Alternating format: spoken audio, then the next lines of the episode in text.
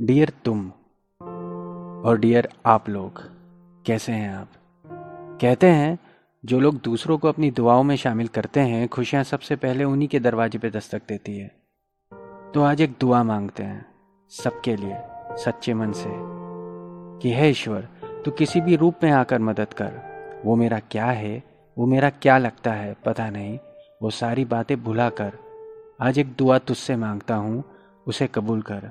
हम सबको महफूज रख। उन सब की मदद कर जो तकलीफ़ में है, मुश्किल में है, किसी मुसीबत में है। हाय, मेरा नाम है अनूप और आप सुन रहे हैं मेरा पॉडकास्ट डियर तुम।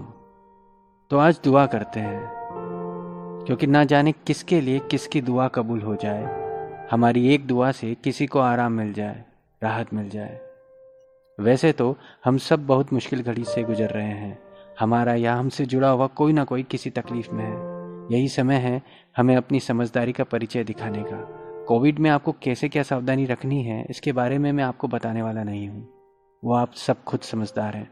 बस यही कहने आया था कि आप अपने और अपनों का ख्याल रखिए। इस मुश्किल घड़ी में अपनों को और खुद को हिम्मत दें, भरोसा रखें, भगवान पर, ईश्वर पर, और अपने लिए और दूसरों के लिए भी प्रार्थना और दुआ करते रहिए, क्योंकि जहाँ दवा काम में नहीं आती वह प्रार्थना और दुआ सबसे ज़्यादा काम में आती है।